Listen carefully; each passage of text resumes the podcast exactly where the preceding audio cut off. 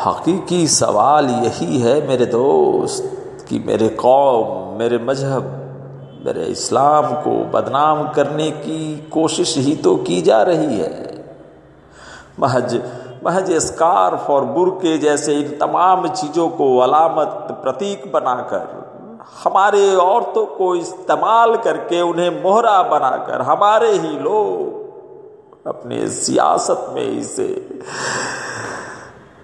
लेकिन अफसोस